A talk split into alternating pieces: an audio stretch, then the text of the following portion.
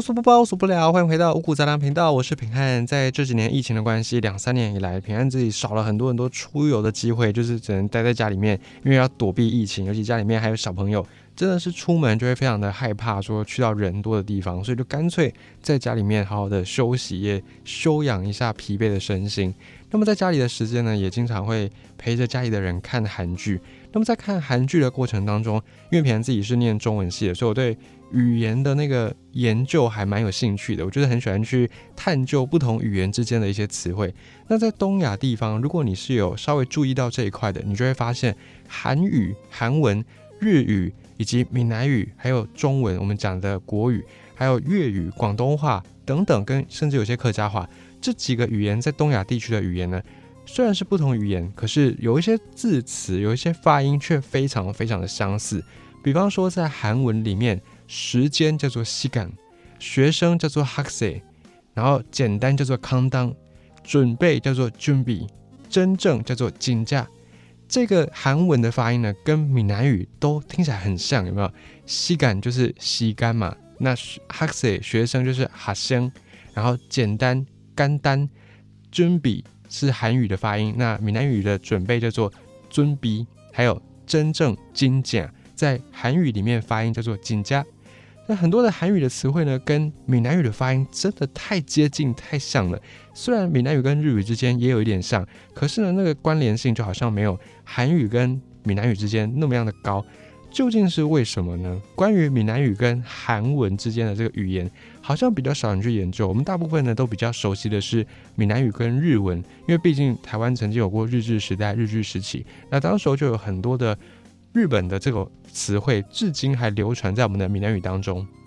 比方说什么？比方说电池，电池的闽南语叫做 battery，这个 battery 是日文。日文的 battery 呢，是从英文的 battery 来的，就是电池这个英文。然后在日文里面，因为他们的发音的关系，他们把它发成 battery，后来就留存在现在的闽南语当中。很多闽南语里面本来没有这个东西，那这些词汇呢，都是流传自日本这边。日本很多东西他们本来也是没有的，他们就是从当时候明治维新，大量的去学习西方的一些知识，大量的引进西方的技术，然后呢，再把这些新的东西用。外来语的方式，直接把它转换变成日文的概念，所以很多的词汇，包含我们现在在讲的经济，我们在讲的这个 economy 经济，它其实是来自于日本所发明的，叫做和制汉语。和就是日本的大和的和，和制汉语就是说这个词它也不是中国原本就有的，在中国这边的经济原本讲的是经世济民，跟我们现在在讲的这个经济学经济是不太一样的概念。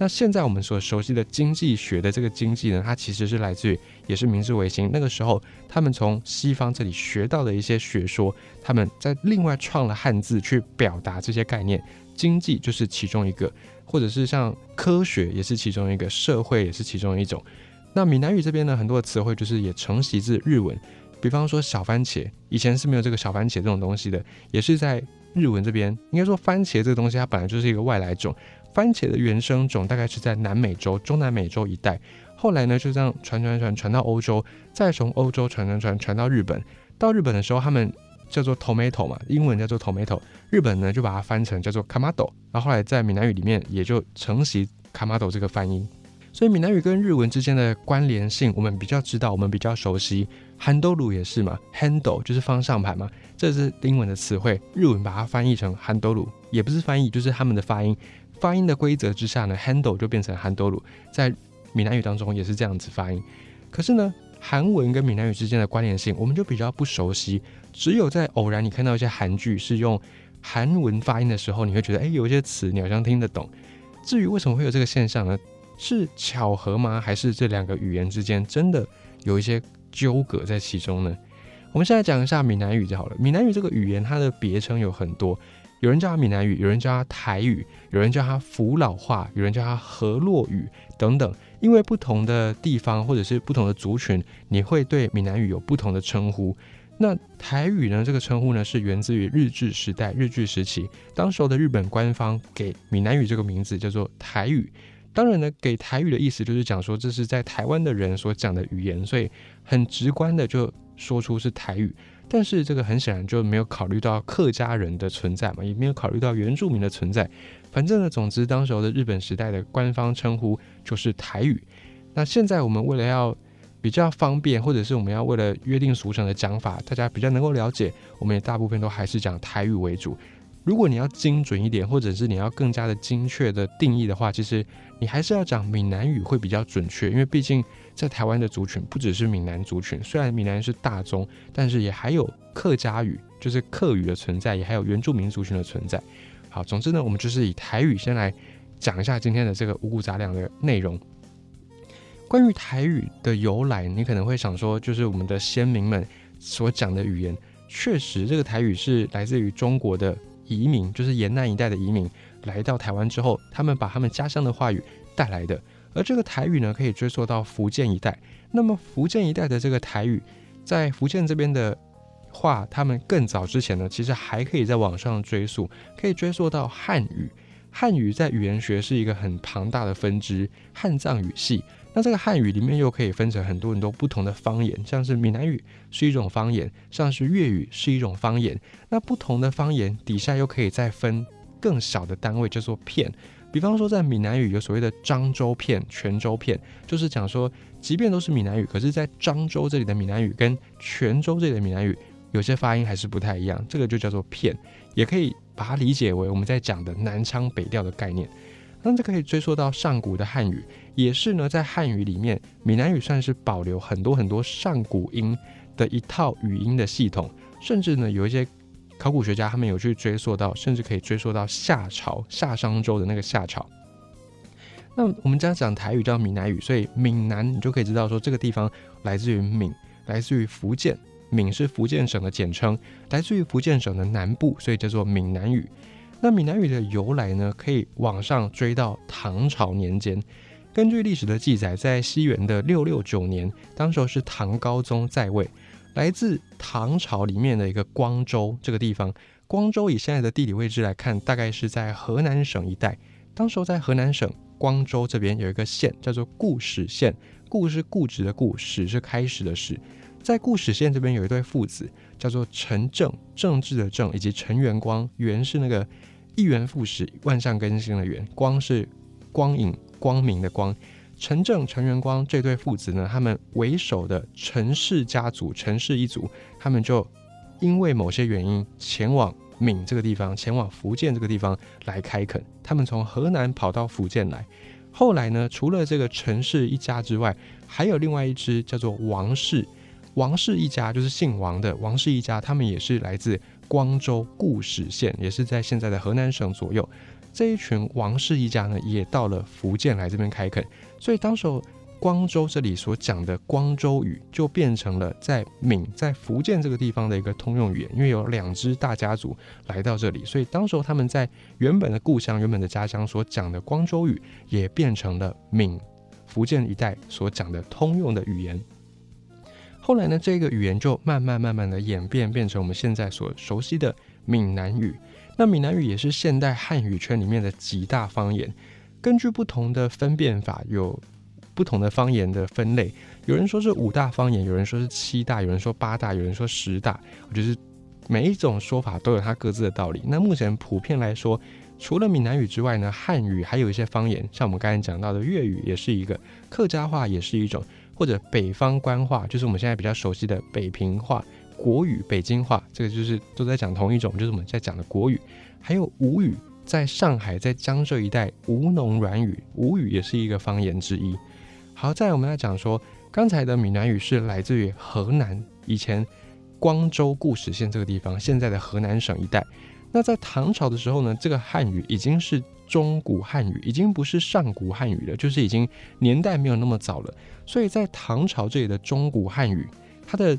发音跟上古时代已经有一些落差了，因为语言它本来就是一个活的东西，语言会随着大家的用法，随着年代的不同而产生一些变化，这个是放诸四海皆准的一个原则。到了唐朝的时候，汉语已经变成中古汉语，虽然还保留一些上古汉语的发音，可能有些字它跟上古的那个发音是差不太多的，但是毕竟呢，语言这个东西，它跟一些书啦，跟一些这种人的骨头啊不太一样，它毕竟是没有一个实体的，除非你把它印下来，不然你不会知道说这个音是什么字，或者即便你有这个书，你也不能够完全确定说这个字到底是不是这样发音。因此呢，语言的那个考究，它其实是比一些文物的考证更加的困难的。如果你要说在唐朝所讲的官方的语言，就是我们现在所熟悉的闽南语，可能就有点太偏颇，就不是那么样的精准。但是我们可以确定的是，在闽南那个时候，唐朝的闽福建一带所讲的语言，可能呢跟唐朝那个时候的光州这个地方的语言有一些是共通的。毕竟呢，当时候在福建这里有两支大家族，他们就是从光州这里来的，所以他们在光州讲的语言，很有可能也是后来在。福建一带流通的语言的一个部分，只是呢，这个我们只能推测，我们也没办法完全百分之百的确定跟肯定，我们只能够说有这个可能性。就算我们确定说，在福建那个时候所讲的闽南语就是唐朝的官府、唐朝的市政中心所讲的这个唐朝的官话，但是我们可能也很难去真正抓到说，到底这些音，到底这些发的字。它的音是对到哪一个音？它的字是怎么样写？我们就很难去考证，很难去考究。那么再顺带说一下，其实中国各朝各代以来呢，都有一个通用的语言。那这个通用语言呢，叫做雅言。这个雅言是可能从很早以前就有的，可能夏商周时代就有了。这个雅言呢，基本上就是以长安这一带的语言为基准，因为在长安过去，它就是一个很多朝代的首都嘛，包含长安、洛阳一带都是。所以雅言就是所谓的雅风雅人士所讲的语言。那风雅人士是谁呢？就是当时候有社会地位、有学士的人。什么样的人有社会地位、有学士呢？当然就是学习儒家典籍的这些贵族或者是一些知识分子。因此，他们所讲的语言呢，在长安一带、在洛阳一带所讲的语言，就变成所谓的雅言。